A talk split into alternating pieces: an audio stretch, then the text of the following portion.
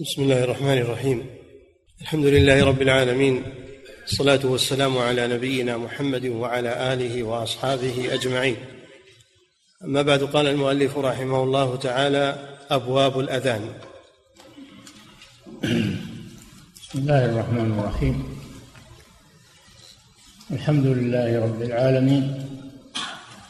صلى الله وسلم على نبينا محمد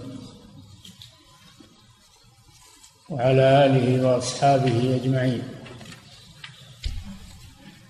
لما كانت الصلاة المفروضة تجب لها الجماعة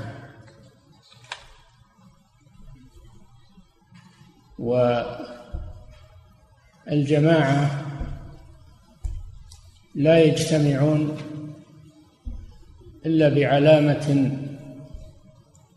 يعرفون بها وقت الاجتماع.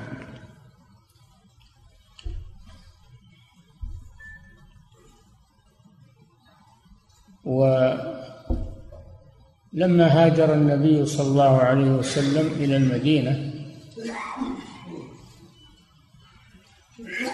وكثر المسلمون وكانت صلاة الفريضة تجب لها الجماعة. كانوا يجتمعون ولكن ليس هناك ما ينبههم إلى وقت الاجتماع. إنما كل يأتي بحسب اجتهاده. احتاجوا إلى ما يعرفون به دخول الوقت والاجتماع. تشاوروا وعرضوا على النبي صلى الله عليه وسلم آراءهم. منهم من قال نتخذ الناقوس وهو الذي يستعمله النصارى في كنائسهم وقت صلواتهم.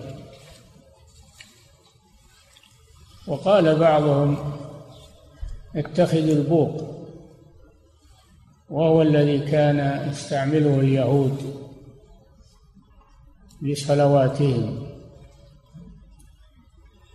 وقال بعضهم توقد نار فوق مرتفع. وكل هذه الآراء ما تم لم يتم فيها شيء. لأن الناقوس للنصارى ونحن منهيون التشبه بهم والبوق لليهود ونحن منهيون عن التشبه بهم والنار للمجوس. ونحن منهيون عن التشبه بهم.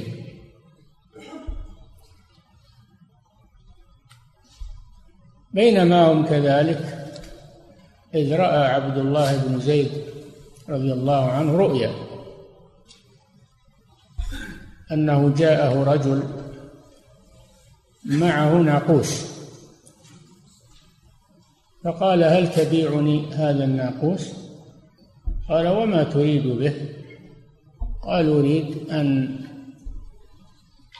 ننادي به للصلاة أو نستعمله لصلاتنا. فقال أولا أدلك على خير من ذلك؟ وكان هذا الذي أتاه ملك من الملائكة في الرؤيا أولا أدلك على خير من ذلك؟ قال بلى. قال تقول الله أكبر إلى آخر الأذان.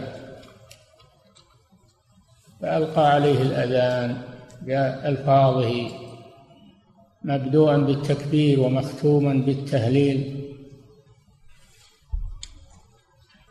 فلما أصبح غدا على رسول الله صلى الله عليه وسلم أخبره بهذه الرؤيا. فقال صلى الله عليه وسلم إنها لرؤيا حق. ألقه على بلال فإنه أندى منك صوتا. يعني أحسن صوتا بالآذان فألقاه على بلال فأذن به بلال فجاء فسمعه عمر وهو في بيته ثم جاء يشتد قال يا رسول الله الذي بعثك بالحق؟ نبيا إني رأيت مثل هذا. فقال النبي صلى الله عليه وسلم إنها لرؤيا حق رؤياكم قد تواطأت. ومن حين ذاك شرع الأذان على هذه الصفة ولله الحمد بهذه الكلمات العظيمة توحيد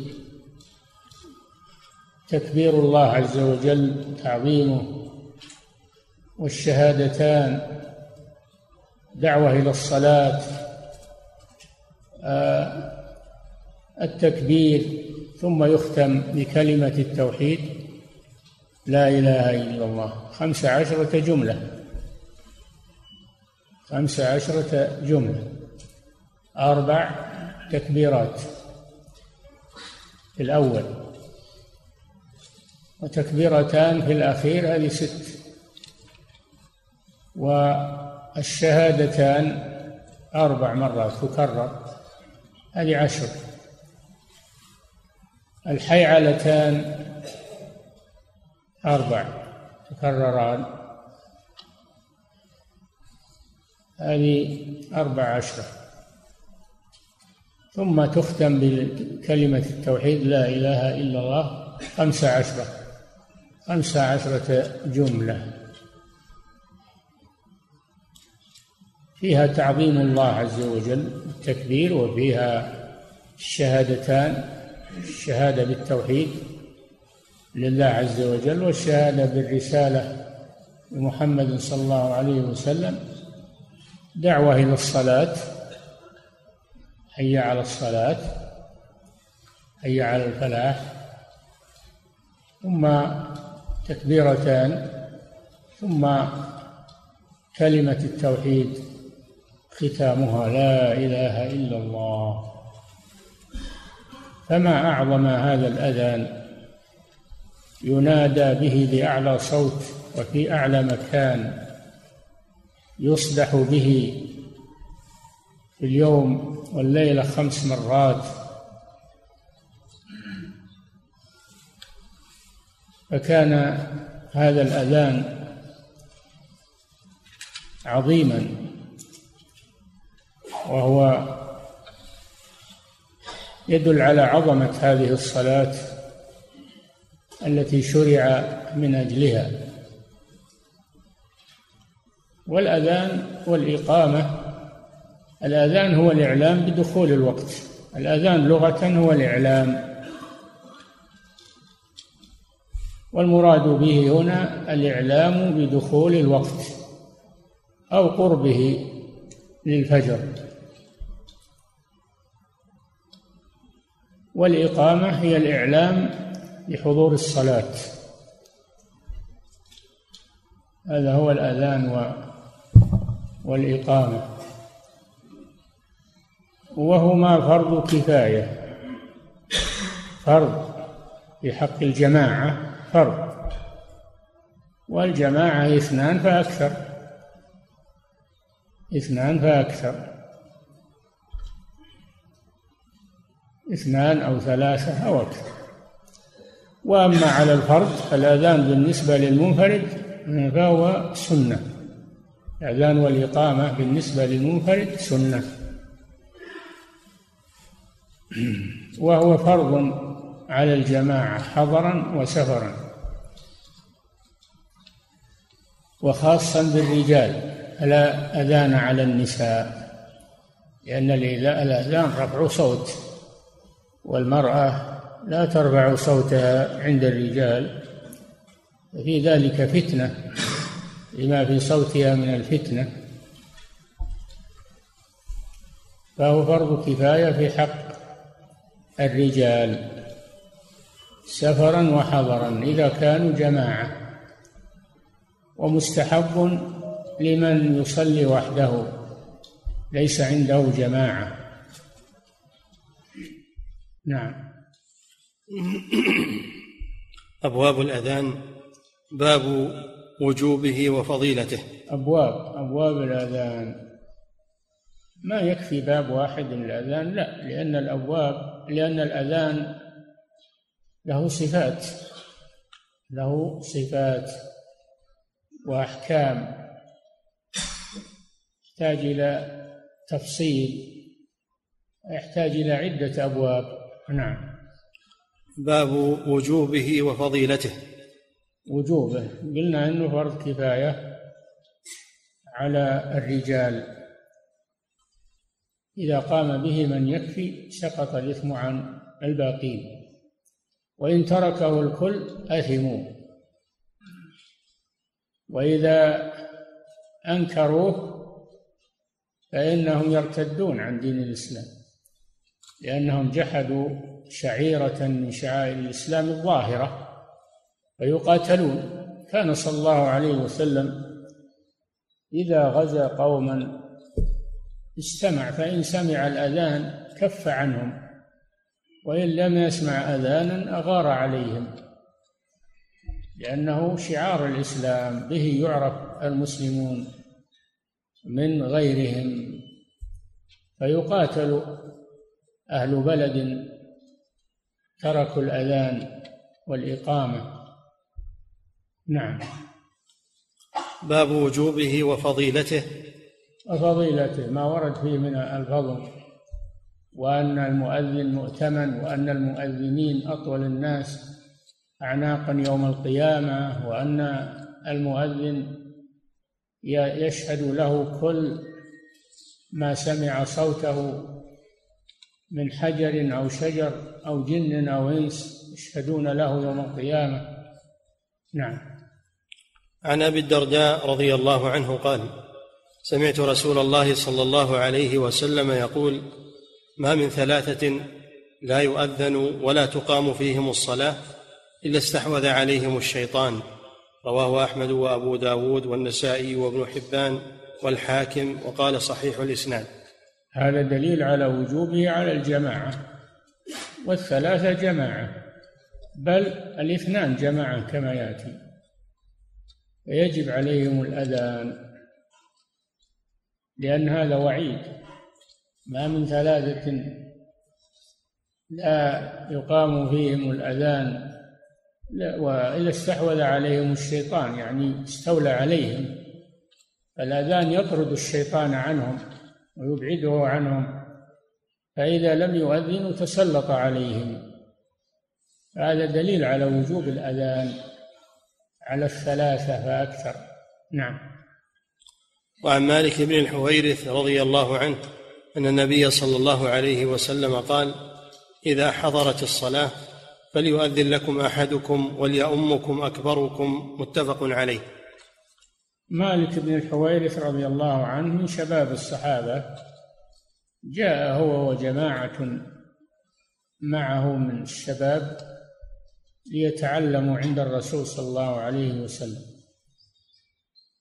فبقوا عند الرسول صلى الله عليه وسلم مدة تعلموا فيها ثم إنه صلى الله عليه وسلم أذن لهم بالانصراف إلى أهلهم.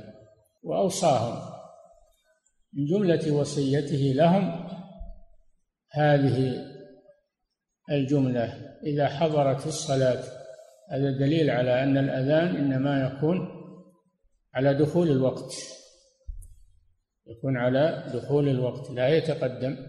إذا حضرت الصلاة فليؤذن لكم أحدكم كبيرا كان أو صغيرا. متعلما أو غير متعلم أحدكم فالمؤذن لا يشترط فيه شروط إلا الإسلام. إذا كان مسلما فإنه يكفي أذانه. لقوله فليؤذن لكم أحدكم. وأما الإمامة فيشترط لها شروط دل على أن الإمامة أفضل. من الأذان. فليؤذن لكم أحدكم وليؤمكم أكبركم. فيقدم الأكبر سنا في الإمامة. أولا يقدم الأقرأ الأفقه الأقرأ الأفقه. إذا كانوا قرى ولكن أحدهم أفقه يقدم الفقيه مع القراءة.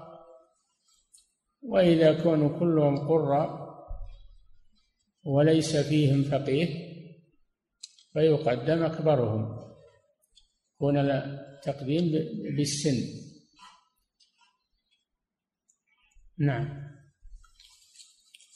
وعن معاوية رضي الله عنه أن النبي صلى الله عليه وسلم قال إن المؤذنين أطول إن المؤذنين أطول الناس أعناقا يوم القيامة. رواه أحمد ومسلم وابن ماجه. نعم يمتاز المؤذنون على الناس يوم القيامة بعلامة يعرفون بها وهي أن أعناقهم تطول تشريفا لهم. تشريفا لهم بين الناس وهو على ظاهره طول العنق على ظاهره.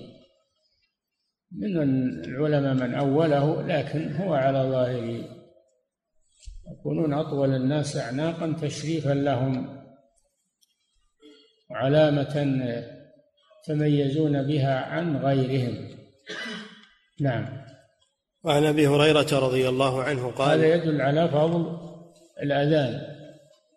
نعم. وعن أبي هريرة رضي الله عنه قال قال رسول الله صلى الله عليه وسلم الإمام ضامن والمؤذن مؤتمن اللهم أرشد الأئمة واغفر للمؤذنين رواه أحمد وأبو داود والترمذي. قال صلى الله عليه وسلم الإمام ضامن والمؤذن مؤتمن. اللهم أرشد الأئمة واغفر للمؤذنين. الإمام ضامن بمعنى أنه يتحمل أنه يتحمل ما يحصل في الصلاة من نقص أو خلل لأنه ضامن لما للصلاة ضامن للصلاة. إذا حصل فيها نقص فهو المسؤول عن ذلك. لأنهم يقتدون به لأن المأمومين يقتدون به وهو إمامهم فهو ضامن. هذا فيه الحث على على إتقان الصلاة. حث الإمام على إتقان الصلاة وعدم الإخلال بها فإن حصل فيها خلل فهو المسؤول. ولهذا قال صلى الله عليه وسلم يصلون لكم فإن أصابوا فلكم ولهم وإن أخطأوا فلكم وعليهم. فالإمامة مسؤولية. يهتم بها غاية الاهتمام. والمؤذن مؤتمن. أمين. مؤتمن على أي شيء؟ على دخول الوقت. على دخول الوقت. لأن الناس سيصلون على حسب أذانه ويصومون أيضا ويفطرون. فهم يأتمنونه على الوقت ويعملون بأذانه في صلاتهم وفي إفطارهم وفي صيامهم في صيامهم وإفطارهم. فهم يأتمنونه على الوقت مما يقتضي أنه يتأكد من دخول الوقت. وقيل مؤتمن معناه لأنه يؤذن على المرتفع وقد يطل على البيوت. فهو مؤتمن من حيث النظر لا ينظر إلى البيوت التي أمام عينيه. والحاصل أن مؤتمن كلمة عامة يؤتمن على الوقت ويؤتمن أيضا على عورات الجيران. فهو متحمل لأمانة وهذا مما يؤكد على الأئمة العناية بالوقت لأن الناس يتبعونهم ويعملون بأذانهم فلا يؤذن قبل الوقت. لأنه إذا أذن قبل الوقت صلوا قبل الوقت قبل دخول الوقت. أو صاموا قبل دخول الوقت. ولا يتأخر عن دخول الوقت أيضا. لأنه إذا تأخر عن دخول الوقت أيضا تأخروا في الصيام فأكلوا بعد طلوع الفجر. وكذلك في الإفطار لا يتقدم عن غروب الشمس ولا يتأخر لأن الناس سيعملون بأذانه هذه هذه مهمة تحتاج المؤذن إلى أن يهتم بها والمؤذن مؤتمن لأن بعض المؤذنين لا يهتم بهذا يؤذن متى ما ما عن له الأذان ولا يهتم بدخول الوقت فيغر الناس ويتحمل ما يحصل بسبب أذانه. من إخلال بالعبادات. ومن باب أولى لا يترك الأذان لأن بعضهم يترك الأذان. يحرون الناس أذان ولا يؤذن يضيع الوقت. وهو مؤتمن لا يضيع الأمانة. وله الأجر عند الله إذا أذن وحفظ الأمانة في الأذان له الأجر عند الله عز وجل. وإذا ضيع الأمانة فإنه مسؤول عنها يوم القيامة.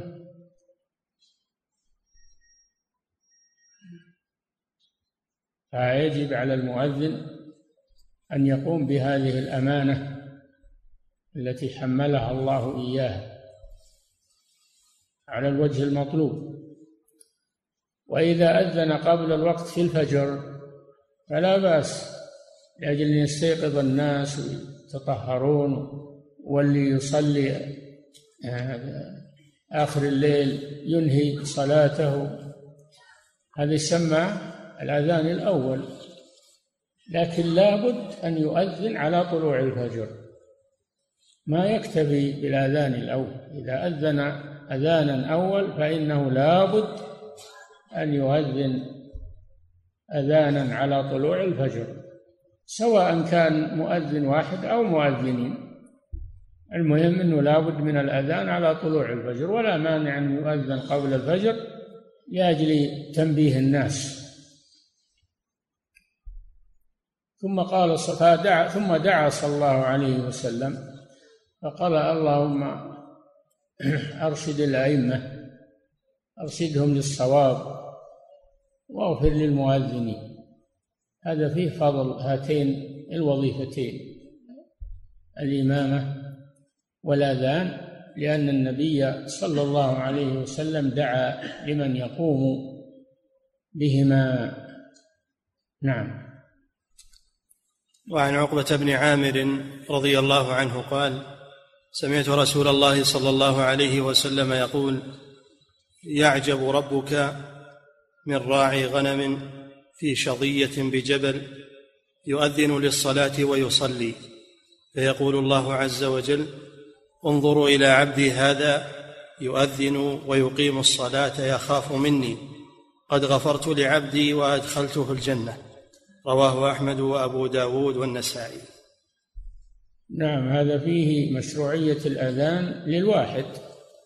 إذا كان في بر إذا كان في بر في عمل بري رعي غنم أو غير ذلك أنه يؤذن ولو كان واحدا والله يعجب له.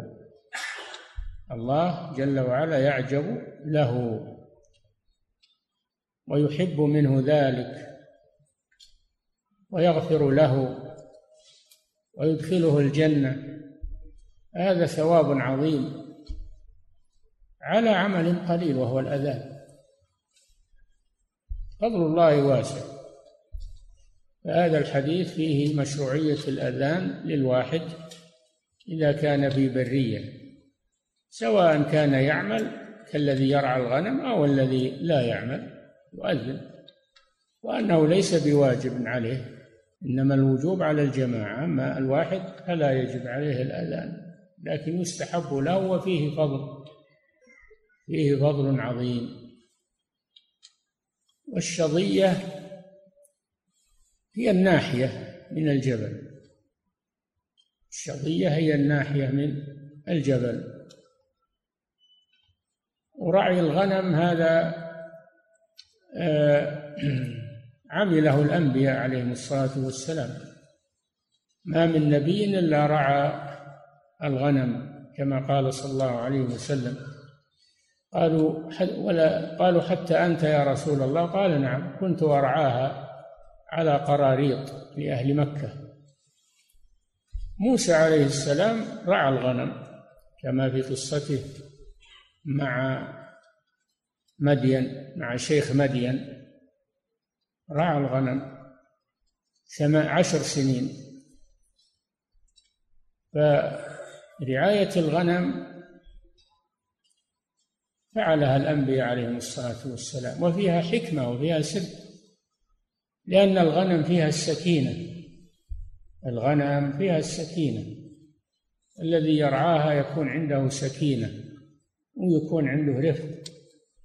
خلاف الذي يرعى الإبل الإبل فيها طيش وفيها قوة. الذي يرعاها يكتسب غلظة من طباعها. خلاف راعي الغنم فإنه يكتسب السكينة والرفق والهدوء. ولذلك كان الأنبياء يرعون الغنم قبل النبوة. نعم يتربوا على ذلك. نعم. يعجب ربك من راعي غنم في في شظية بجبل يؤذن للصلاة ويصلي فيقول الله عز وجل انظروا إلى عبدي هذا يؤذن ويقيم الصلاة يخاف مني. قد نعم. غفرت قد غفرت لعبدي وأدخلته الجنة. رواه أحمد وأبو داود والنسائي وفيه دليل على أن الأذان يسن للمنفرد وإن كان بحيث لا يسمعه أحد. نعم. يسن للمنفرد ليس واجبا. نعم. والشظية الطريقة كالجدة. كالجدة. من الجبال جدد بيض وحمر. والجدة والجادة والطريق بمعنى واحد. نعم. باب صفة الأذان. نعم. انتهى من بيان مشروعيته وفضله. انتقل إلى صفته الشرعية. لأن الأذان عبادة والعبادة لا بد أن تؤدى على الوجه المشروع بحسب الدليل. أما لو أداها من غير دليل إنها تكون بدعة. من عمل عملا ليس عليه أمرنا فهو رد فالأذان يتقيد فيه بما ورد في صفته. لا يزاد عليها ولا ينقص. نعم. باب صفة الأذان عن محمد بن إسحاق. عن الزهري عن سعيد بن المسيب عن عبد الله بن زيد بن عبد رب بن عبد ربه قال لما أجمع رسول الله صلى الله عليه وسلم أن يضرب بالناقوس وهو له كاره لموافقة عزم عليه يعني أجمع يعني عزم عليه بعد التشاور مع أصحابه. نعم. لما أجمع رسول الله صلى الله عليه وسلم أن يضرب بالناقوس وهو له كاره لموافقته النصارى. أي نعم. وقد نهينا عن التشبه بهم. نعم. طاف بي من الليل طائف وأنا نائم. رجل عليه ثوبان أخضران وفي يده ناقوس يحمله. ملك من الملائكة. هذه رؤيا حق. الرؤيا التي تأتي على يد الملك. هذه رؤيا حق بخلاف أضغاث الأحلام التي هي حديث نفس أو هي من الشيطان ليزعج بها بني آدم لأن الرؤيا على ثلاثة أقسام. رؤيا أضغاث أحلام يصير الإنسان يفكر في شيء وهو في اليقظة فإذا نام جاء على باله. هذه أضغاث أحلام إخلاط لا قيمة له. قالوا أضغاث أحلام ما نحن بتأويل الأحلام بعالم. القسم الثاني من الشيطان وهي أن الإنسان إذا لم يذكر المسلم إذا لم يذكر المسلم ربه عند النوم ولم يأتي بالورد المشروع ويقرأ آية الكرسي فإن الشيطان يأتيه في نومه وينقص عليه نومه ويريه ما يكره. يريه ما يكره وما يزعجه. فإذا أراد الإنسان ينام يأتي بالأذكار الواردة عند النوم وأعظمها قراءة آية الكرسي. فما يراه من هذه المزعجات هذا من الشيطان. القسم الثالث الرؤيا الحق وهي التي تأتي على يد الملك. نعم. وهذه الرؤيا جاءت على يد ملك. نعم. طاف بي من الليل طائف وأنا نائم رجل عليه ثوبان أخضران وفي يده ناقوس يحمله. قال فقلت له فقلت له يا عبد الله أتبيع الناقوس؟ قال وما تصنع لأنهم في, في اليقظة كانوا مهتمين بهذا الأمر وكان في نومه مهتم بهذا. نعم. قال فقلت له يا عبد الله تبيع الناقوس؟ قال وما تصنع به؟ قال قلت ندعو به إلى الصلاة. قال أفلا أدلك على خير من ذلك؟ فقلت بلى. فقال تقول الله أكبر الله أكبر الله أكبر الله أكبر. أربع تكبيرات نعم. أشهد أن لا إله إلا الله أشهد أن لا إله إلا الله أشهد أن محمدا رسول الله أشهد أن محمدا رسول الله. أربع تشهدات مع أربع تكبيرات هذه ثمان. نعم. حي على الصلاة حي على الصلاة حي على الفلاح حي على الفلاح. هذه أربع مع ثمان كم؟ 12 نعم. الله أكبر الله أكبر. هذه أربعة عشرة. نعم. لا إله إلا الله. هذه الخامسة عشرة. خمسة عشرة جملة هذا الأذان الشرعي. نعم. قال ثم استأخر غير بعيد. أه؟ قال ثم استأخر غير بعيد. قال ثم تقول إذا أقمت الصلاة. إيه. انتهى من الأذان وعلمه الإقامة أيضا. نعم. قال ثم تقول إذا أقمت الصلاة الله أكبر الله أكبر. يعني تشفع التكبير. نعم. أشهد أن لا إله إلا الله أشهد أن محمدا رسول الله. توتر توتر الشهادتين على مرة مرة. نعم. حي على الصلاة حي على الفلاح. تشفع الإقامة. نعم. قد قامت الصلاة قد قامت الصلاة. الله أكبر. يعني الإقامة قد قامت الصلاة تشفعه أما حي على الصلاة حي على الفلاح هذا وتر. مرة مرة. نعم. الله أكبر الله أكبر. نعم. لا, لا إله إلا الله. كم جملة؟ 11 11 جملة. بشفع الإقامة. وإيتار بقية الألفاظ. نعم. قال فلما أصبحت أتيت شفع الإقامة والتكبير. نعم. شفع الإقامة وشفع التكبير. والبقية إيتار. نعم.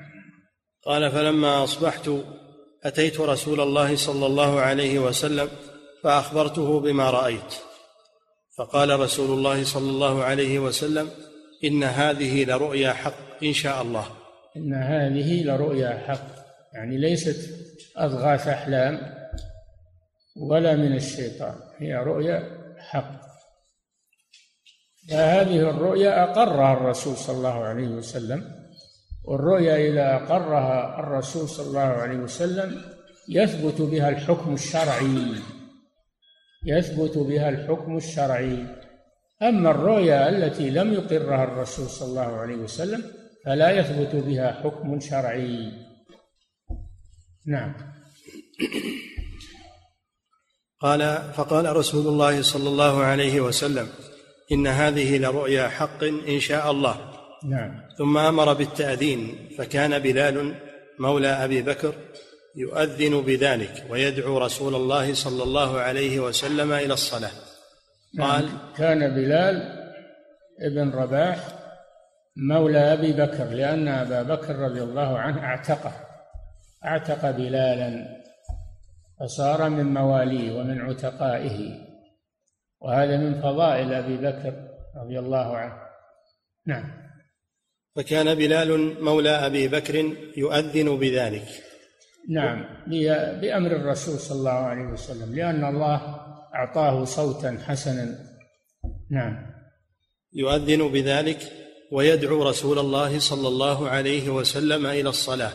يؤذن بهذه الكلمات ثم إذا حضرت الإقامة ذهب إلى الرسول صلى الله عليه وسلم فدعاه إلى الصلاة. نعم. قال لأن الرسول عليه الصلاة والسلام يبقى في بيته. فإذا حضرت الصلاة ذهب بلال ودعا رسول الله صلى الله عليه وسلم. أخبر الصلاة يا رسول الله. يقول له الصلاة يا رسول الله. نعم. قال فجاءه فدعاه ذات غداة إلى الفجر. فقيل له إن رسول الله صلى الله عليه وسلم نائم. لأنه صلى الله عليه وسلم يتهجد في الليل فإذا انتهى من تهجده يضطجع على جنبه الأيمن عليه الصلاة والسلام ثم أحيانا يأخذه النوم. نعم. هذه المرة أخذه النوم عليه الصلاة والسلام. نعم. فقيل له إن رسول الله صلى الله عليه وسلم نائم فصرخ بلال بأعلى صوته الصلاة خير من النوم. نعم. قال سعيد بن المسيب فأدخلت هذه الكلمة في التأذين إلى صلاة الفجر رواه أحمد. نعم هو أول أول حدوث هذه الكلمة هو هذه المناسبة. أن بلالا رضي الله عنه لما أدرك النبي صلى الله عليه وسلم نائما صرخ يعني رفع صوته فقال الصلاة خير من النوم ليوقظ الرسول صلى الله عليه وسلم. ثم أدخلت هذه الكلمة في الأذان أذان الفجر بأمر الرسول صلى الله عليه وسلم. الصلاة خير من النوم مرتين. خير من النوم مرتين بعد الحيعلتين. نعم. ورواه أحمد وأبو داود من طريق محمد. إذن يكون أذان الفجر بهاتين سبع عشرة كلمة. نعم. ورواه أحمد وأبو داود من طريق محمد بن إسحاق عن محمد بن إبراهيم التيمي عن محمد بن عبد الله بن زيد عن أبيه وفيه. فلما أصبحت أتيت رسول الله صلى الله عليه وسلم. فيه يعني حديث عبد الله بن زيد بن عبد ربه راوي راوي الأذان. نعم. وفيه فلما أصبحت أتيت رسول الله صلى الله عليه وسلم فأخبرته بما رأيت فقال إنها لرؤيا حق إن شاء الله فقم مع بلال فألق عليه ما رأيت فإنه أندى صوتا منك. فهذا دليل على أنه يختار المؤذن الذي صوته حسن. المؤذن حسن الصوت. هذا من سنن الأذان. نعم. قال فقمت مع بلال فجعلت ألقيه عليه ويؤذن به. نعم. قال فسمع ذلك عمر بن الخطاب وهو في بيته. فخرج يجر رداءه يقول والذي بعثك بالحق لقد رأيت مثل الذي أري. فقال رسول الله صلى الله عليه وسلم فلله الحمد. نعم لأن الرؤيا تواطأت. وروى الترمذي هذا الطرف منه بهذا الطريق وقال حديث عبد الله بن زيد حسن صحيح. نعم. وعن أنس رضي الله عنه قال أمر بلال أن يشفع الأذان ويوتر الإقامة إلا الإقامة. رواه الجماعة. أن يشفع الأذان. يشفع الأذان شيء آه، أربع مرات وشيء آه، مرتين. وأما الإقامة فإنها وتر وتر إلا قد قامت الصلاة فإنها تشفع. نعم. ويؤتر الإقامة إلا الإقامة. رواه الجماعة. وليس إلا الإقامة يعني قول قد قامت الصلاة. نعم. وليس فيه للنساء والترمذي وابن ماجه إلا الإقامة. نعم. وعن ابن عمر رضي الله عنهما قال إنما كان الأذان على عهد رسول الله صلى الله عليه وسلم مرتين مرتين والإقامة مرة مرة غير أنه يقول قد قامت الصلاة قد قامت الصلاة. وكنا إذا سمعنا الإقامة توضأنا ثم خرجنا إلى الصلاة. رواه أحمد وأبو داود والنسائي. نعم. مثل الحديث الذي قبله شفع الأذان وإيتار الإقامة ما عدا قد قامت الصلاة فإنها تشفع. وكانوا إذا سمعوا الإقامة خرجوا للصلاة.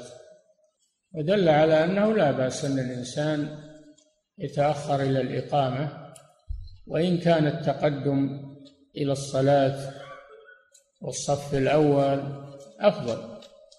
لكن لو تأخر إلى الإقامة فإنه لا بأس بذلك. وكان المؤذن يؤذن في المحل الذي كان المؤذن يقيم الصلاة في المحل الذي أذن فيه. هو بيقيم في المسجد؟ أذن في المكان كان بلال يقيم في المكان الذي أذن فيه فإذا سمعوا الإقامة جاءوا. هذا آخر شيء. آخر شيء إذا أقيمت الصلاة تحضر. وإلا فالأفضل أن تتقدم إلى المسجد. لتأخذ مكانك ولتنتظر الصلاة يحصل لك أجر الانتظار. وفضائل عظيمة في التقدم. لكن آخر شيء عند الإقامة. نعم.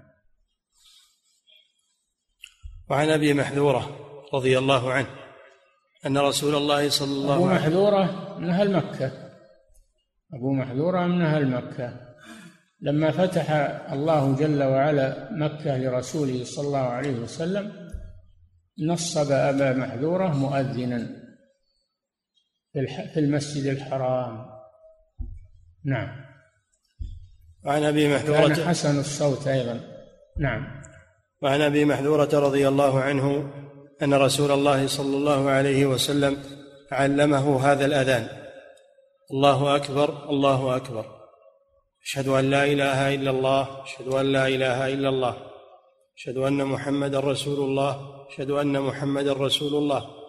ثم يعود فيقول أشهد أن لا إله إلا الله مرتين. هذا يسمى الترجيع.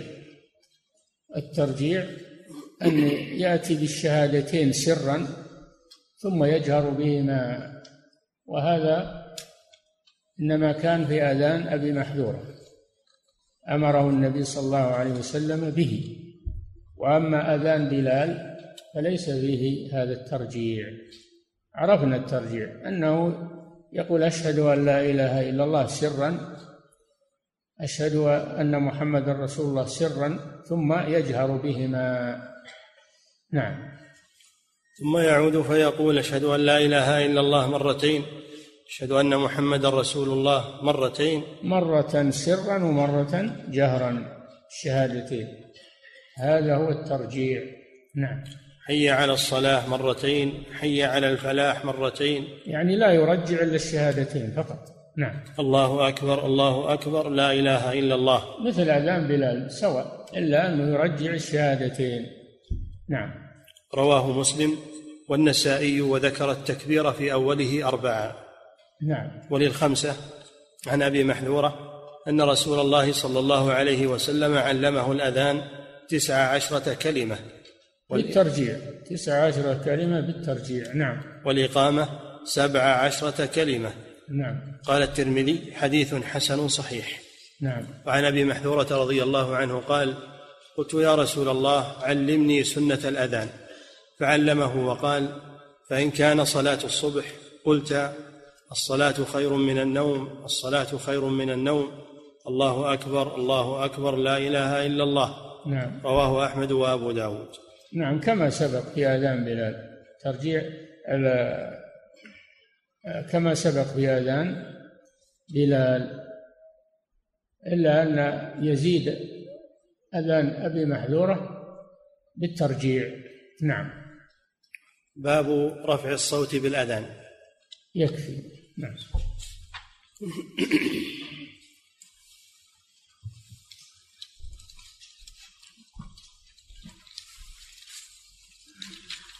فضيلة الشيخ وفقكم الله يقول ما حكم ترتيل الأذان وتحسين الصوت به؟ طيب تحسين الصوت به طيب ولذلك النبي صلى الله عليه وسلم اختار بلالا وأبا محذورة لنداوة يعني لحسن النداوة الحسن لنداوة صوتهما. لكن لا يلحن يكون مثل الأغاني لا ما يجوز هذا. ما يجوز أنه يلحن يصير مثل الأغاني. أما أنه يحسن الصوت به فهذا مستحب. نعم. فضيلة الشيخ وفقكم الله يقول السائل يقول في شهر رمضان شاهدنا في مكة أمرا عجبا وهو أنه عند الأذان تخرج أنوار عظيمة من برج بجوارها حتى يختم الأذان. قد قال بعضهم إن هذا فيه تشبه بأهل النار عند دخولهم وإرادتهم للصلاة. فهل ذلك صحيح وما الرأي في ذلك؟ تشبه إيش؟ تشبه بأهل النار. أهل النار يأذنون. ها؟ كيف تشبه بأهل؟ ما أدري وش معنى هذا. لكن هذه الأنوار هذه الساعة التي بنيت فوق أجياد يولعون الأنوار وقت الأذان. قد حصل إشكال في ذلك ونبهوا على ترك هذا الشيء. نعم. فضيلة الشيخ وفقكم الله يقول بعض الناس يستدل بالرؤى على أنها مصدر للتشريع بقصة عبد الله بن زيد في رؤياه. فهل ذلك سمعتم الإجابة. هذه أقرها الرسول صلى الله عليه وسلم. ما هو ما هو لأجل الرؤيا مجردة وإنما رؤيا أقرها الرسول صلى الله عليه وسلم.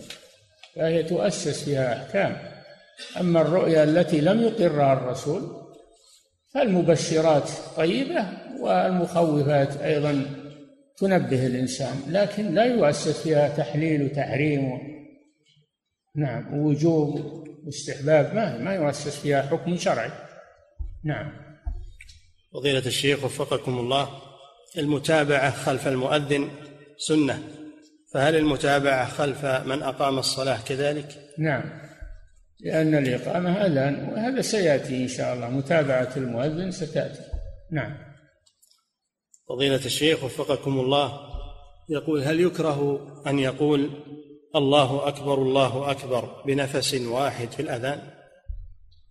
والله المعروف والأولى يفصل التكبير بعضه عن بعض ما يقرن الجميع لأنه إذا قرنه صار كلمة واحدة مع أن التكبير أربع كلمات. نعم. فضيلة الشيخ وفقكم الله. يقول بعض المؤذنين يقول أشهد أن محمدا رسول الله بفتح اللام. يقول فهل هذا لحن محيل نعم هذا لحن. هذا لحن يحيل المعنى لأن الخبر ما جاء. أن محمدا رسول الله هذه صفة نعت هذه يسمى النعت. تابع للمنعوت منصوب. الخبر وين هو؟ ما جاء خبر. يعتبر هذا من اللحن. يقولون فيه وجه في اللغة العربية بنصب خبر إن وهذا وجه ضعيف. ما, ما يدخل في العبادات. نعم. فضيلة الشيخ وفقكم الله يقول إذا كانوا جماعة فهل يجب الأذان في المصليات الموجودة في المستشفيات؟ إذا كان إذا كانوا جماعة فهل يجب الأذان في المصليات الموجودة في المستشفيات؟ وفي غيرها من المجمعات التجارية؟ يا أخي المجمعات والمصليات اللي في البلد يكفي أذان المساجد لكن يكفي الوجوب يسقط الوجوب لكن الاستحباب يبقى. إذا أرادوا يصلون يؤذنون. إذا دخل الوقت يأتي واحد ويؤذن في المصلى في المستشفى أو في غيره. هذا سنة مستحب وإلا أذان المساجد يكفي. نعم.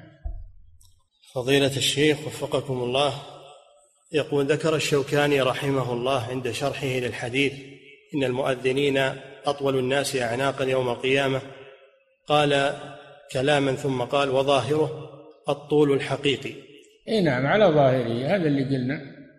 يترك على ظاهره لا يفسر بعضهم يقول أطول إذا جاء العرق. المحشر.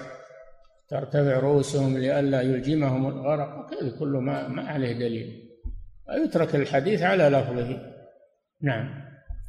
يقول حفظك الله قال وظاهره الطول الحقيقي فلا يجوز المصير إلى التفسير بغيره إلا الملجأ أو الملجئ.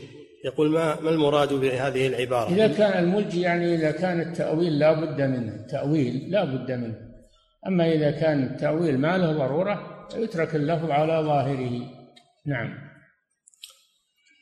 فضيلة الشيخ وفقكم الله يقول أسكن في بلاد كفر فهل يجب علي الأذان لأنه ممنوع عندنا تؤذن على حسب الاستطاعة على حسب الاستطاعة لا تترك الأذان أذن ولو لم ترفع صوتك ولو بقدر ما تسمع نفسك. نعم. أو من حولك. نعم. فضيلة الشيخ وفقكم الله. قوله تعالى فاتقوا الله ما استطعتم. نعم. فضيلة الشيخ وفقكم الله من أذن قبل الوقت بخمس أو عشر دقائق فماذا عليه؟ وهل يعيد الأذان؟ ضروري يعيد الأذان لئلا يغر الناس. ضروري أنه يعيد الأذان على الوقت لئلا يغر الناس. وإذا تأخر لعذر أو نوم أو غير لا يؤذن. يكفي أذان المؤذنين. الذين حوله يكفي. لا يغر الناس. الناس الآن تحيروا من المؤذنين. هذا يقيم الصلاة وهذا يسلم من الصلاة وهذا يؤذن. في خصوصا في رمضان. مشكلة. يجب على المؤذنين يتقوا الله عز وجل تقيدوا بالوقت. يا أخي إذا أنك تأخرت لا تؤذن تغر الناس. لأنهم إذا سمعوا قالوا إيه تونا ما تونا وهم أضح نعم. وهذا حفظك الله يقول إذا دخل الرجل المسجد بعد دخول الوقت. إذا دخل الرجل المسجد بعد دخول الوقت فلم يجد أحدا قد أذن فيه. فهل له أن يؤذن ولو كان بعد عشر دقائق مثلا؟ إذا كان يترتب عليه إفطار أو أو سحور فلا يؤذن. لا يؤذن. والأحسن أنه ما يؤذن. لأن النوام يتأخرون. إيه، توه يذن. يتأخرون زيادة. تفوتهم الصلاة. الأحسن أنه إذا تأخر عن المؤذنين لا يؤذن. يكفي أذانهم. نعم. فضيلة الشيخ وفقكم الله يقول إذا قلنا بأن الأذان إعلام بدخول الوقت فكيف يجاب عن قول النبي صلى الله عليه وسلم حين أخر الظهر فقال للمؤذن أبرد؟ فأمره بتأخير الأذان حتى اقترب موعد موعد الإقامة. لعذر شرعي. هذا لعذر شرعي. وهو الإبراد. نعم.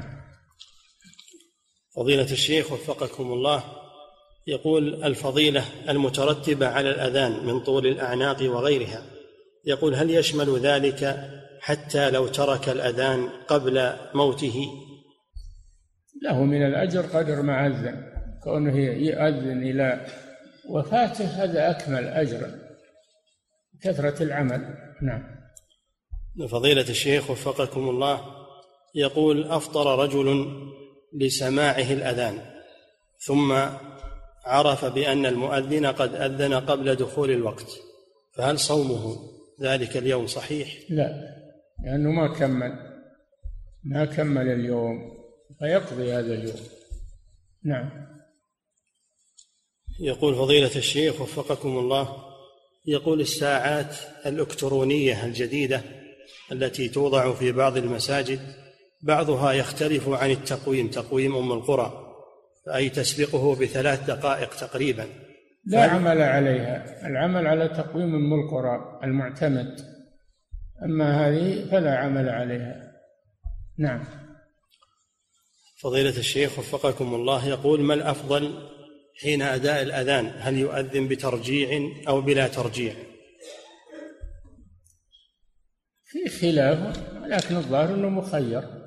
الظاهر أنه مخير لأن بلالا ما كان يرجع هو مؤذن الرسول صلى الله عليه وسلم في المدينة إنما كان هذا عند أبي محذورة في مكة. لكن لا يمنع من هذا لكن الأولى تركه. نعم. فضيلة الشيخ وفقكم الله يقول لو أذنت المرأة في بيتها أو المعلمة في مدرستها ما عليها أذان المرأة ما يشرع لها أذان ولا إقامة. ما يشرع لها لا أذان ولا إقامة. نعم. فضيلة الشيخ وفقكم الله يقول يقول بعض الناس إن الأذان الأول لصلاة الجمعة ليس بسنة وإنما سنة الخلفاء يا أخي إلا سنة. قال صلى الله عليه وسلم عليكم بسنتي وسنة الخلفاء. والذي أمر بالأذان خليفة راشد الخليفة الثالث عثمان بن عفان رضي الله عنه. فصار سنة من سنة الخلفاء الراشدين. وأما هؤلاء المتنطعون الذين كل شيء عندهم بدعة فلا عبرة بكلامهم. حتى سنة الخلفاء الراشدين يقولون بدعة. والرسول يقول سنة الخلفاء الراشدين من بعد تمسكوا بها. سبحان الله. نعم. فضيلة الشيخ وفقكم الله يقول عادة الناس في بلدنا أنهم يؤذنون لصلاة الفجر أذانا واحدا. فهل لنا أن نؤذن أذانين أم نمشي مع عادة الناس؟ يكفي الأذان الذي على دخول الوقت. يكفي. لكن إذا حصل الأذان الأول فهو أفضل. لأجل يستيقظ الناس ويتنبهون. لا تفوتهم الصلاة. إذا حصل فهو أفضل نعم. فضيلة الشيخ وفقكم الله يقول السائل إنه في بلدهم أصدرت وزارة الأوقاف قرارا بمنع الأذان واكتفوا بأن يشغل الأذان في المذياع وقت الصلاة في مكبرات الصوت في المساجد ولا يؤذن مؤذن في كل مسجد. فما حكم ذلك شرعا؟ لا لا عمل عليه شرعا. هذا إلغاء لشعيرة من شعائر الإسلام. كل مسجد يؤذن فيه. كل مسجد يؤذن فيه ولله الحمد. هذا فيه إعلان للتوحيد وتعظيم الله وتكبيره ذكر من أعظم الذكر. من اللي يمنع هذا؟ نعم. فضيلة الشيخ وفقكم الله يقول السائل عندنا إمام في الحي الذي نسكن فيه أتى بإمام بدله. عندنا إمام في الحي الذي نسكن فيه قد أتى بإمام بدله ثم يعطيه جزءا قليلا من المال ويأخذ هو الباقي. هل يجوز ذلك؟ هذا يستثمر المسجد هذا استثمار. نسأل الله العافية. ما يجوز هذا. إما أن يقوم بالعمل هو وإلا فإنه يتركه لغيره ممن يقوم به. والذي يتولى هذا ما هو؟ هو اللي تولاه شؤون المساجد. له مرجع هي اللي يتولى هذا ما هو يعزل وينصب من عنده وياخذ ويعطي من عنده. ما يجوز هذا. نعم.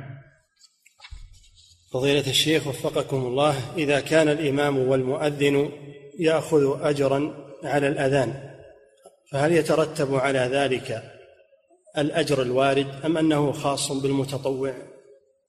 إذا حصل متطوع فهو أفضل. وإذا لم يحصل متطوع وأجري له من بيت المال فلا بأس لأنه يحتاج إلى طعام وشراب ويحتاج إلى يحتاج إلى فهذا من مصالح المسلمين وبيت المال لمصالح المسلمين. أو أن أحد المحسنين تبرع له بذلك بدون أنه يشترط يقول ما أؤذن إلا بأجرة بكذا. إذا أن أحد المحسنين أعطاه فلا بأس. نعم. فضيلة الشيخ وفقكم الله. يقول هل التثويب في الأذان الثاني في الفجر بدعة؟ كيف يكون بدعة وأنتم سمعتم وروده في الحديث؟ بدعة عند هذا اللي ما يعرف الحديث يصير عنده بدعة لأن الجهال كل شيء عندهم بدعة. لكن اللي يعرف الحديث وسنة الرسول ما يقول بدعة. إلا للشيء المخالف لسنة الرسول الشيء المحدث. نعم. ويقول آخر حفظك الله يقول هل التثويب يكون في الأذان الأول والثاني معا؟ إيش؟ هل التثويب يكون في الأذان الأول والثاني التثويب. التثويب يعني الصلاة خير من النوم هذا التثويب. نعم. يكون في الأذان الثاني. الأذان الثاني لا يكون في الأول يغر الناس. نعم. فضيلة الشيخ وفقكم الله يقول إذا خرجنا في نزهة ونحن جماعة فهل نؤذن لصلاتنا مع دخول الوقت أو نؤذن عندما نريد أن نصلي قبيل الصلاة؟ دخول الوقت. أذنوا عند دخول الوقت. واجلسوا ما يخالف. إذا بغيتوا تصلون أقيموا الصلاة. نعم. فضيلة الشيخ وفقكم الله يقول ما حكم التوكيل والحضور لأجل الدروس العلمية بالنسبة للأئمة والمؤذنين؟ يقول ما حكم التوكيل للحضور للدروس العلمية بالنسبة للأئمة والمؤذنين؟ إذا وكل من تبرأ به الذمة فلا بأس هذا عذر شرعي. إذا وكل من تقوم من تبرأ به الذمة ويقوم بالعمل يقوم بالإمامة أو بالأذان لأجل أن يحضر الدروس هذا لا بأس. طيب هذا غرض صحيح. نعم. فضيلة الشيخ وفقكم الله. وهذا من التعاون على البر والتقوى. نعم. يقول فضيلة الشيخ وفقكم الله. يقول الخلاف في مسألة من هو الأفضل الإمامة أو الأذان؟ يقول ما الراجح في هذه المسألة؟ ما ترجح شيء لأن كل كل منهما له فضائل ليست في الآخر. فما ترجح شيء. ولكن الرسول كان هو الإمام الخلفاء الراشدون هم الأئمة. هذا مما يرجح الإمامة. الإمامة يشترط فيها ما لا يشترط في في الأذان كما سمعتم يؤمكم أكبركم. الأذان قال أحدكم. هذا يدل على أن الإمام أفضل. نعم. فضيلة الشيخ وفقكم الله يقول ما حكم الأذان لغير جهة القبلة؟ لا بأس لكن يستحب إلى جهة القبلة. نعم. فضيلة الشيخ وفقكم الله قول بعض المؤذنين هذه العبارة في الأذان حي على خير العمل. يقول ما حكمها؟ لم تثبت هذه العبارة وهي مشهورة عند الشيعة أما أهل السنة فلا يقولونها لأنها لم تثبت. نعم. فضيلة الشيخ وفقكم الله قوله في الحديث يعجب ربك من راعي غنم هل يؤخذ منه إثبات هذه الصفة؟ العجب. نعم العجب. نعم الله يعجب سبحانه. الله يعجب كما وصف نفسه بذلك. والمخلوق يعجب لكن مع الفرق بين صفات الخالق وصفات المخلوق. نعم. فضيلة الشيخ وفقكم الله يقول يوجد في بعض الفضائيات أناس يفسرون الرؤى فهل هذا مشروع؟ هذول متاجرون يتاجرون بتفسير الأحلام. وهذا يأتي معه مفاسد ويأتي معه شرور ويأتي معه إرهاب للناس أيضا. الواجب يمنع هذا الشيء. لئلا يشوشوا على الناس. نعم. فضيلة الشيخ وفقكم الله يقول أليس أقل الجمع في اللغة ثلاثة؟ لا ورد اثنان. ورد اثنان أقل الجمع اثنان. المشهور أنه ثلاثة لكن ورد أيضا أنه اثنان. نعم. فضيلة الشيخ وفقكم الله يقول متى يقوم المصلي عندما تقام الصلاة؟ عند يقول متى متى يقوم المصلي عندما تقوم الصلاة؟ عند أي جملة من ألفاظ الإقامة؟ أبدا ما ما له حد يقوم متى ما تيسر. نعم. فضيلة الشيخ وفقكم الله إذا نسي المؤذن جملة الصلاة خير من النوم حتى أتم الأذان فهل يعيد الأذان كاملا؟ لا. ما يعيده نعم. فضيلة الشيخ وفقكم الله يقول هناك بعض من طلبة العلم إذا رأى رؤيا منام يتخذ منها حكما ويقول إنها فتوى مستدلا بقوله سبحانه أفتوني في رؤياي. فهل لذلك وجه؟ الفتوى على قسمين. الفتوى الشرعية تبنى على الدليل. ما في فتوى إلا على دليل. فتوى شرعية لا بد لها من دليل. أما الفتوى الشعبية ويستفتي الشعب وكذا هذا بيان إبداء الرأي. يعني فتوى بمعنى إبداء الرأي فقط وله حكم شرعي. نعم. فضيلة الشيخ وفقكم الله. يقول هل, هل هناك هل هناك حديث يوجب الحج بعد خمس سنوات أو بهذا المعنى لمن قد أدى الفريضة قبل؟ هذا نظاما هذا نظام من أجل تنظيم الناس وعدم الزحام. وإلا الحج ما له حد كل سنة بعد مئة سنة بعد عشرين سنة ما يخالف. إنما هذا تنظيم للناس لأجل تلافي الزحمة والخطر فهو لمصلحة.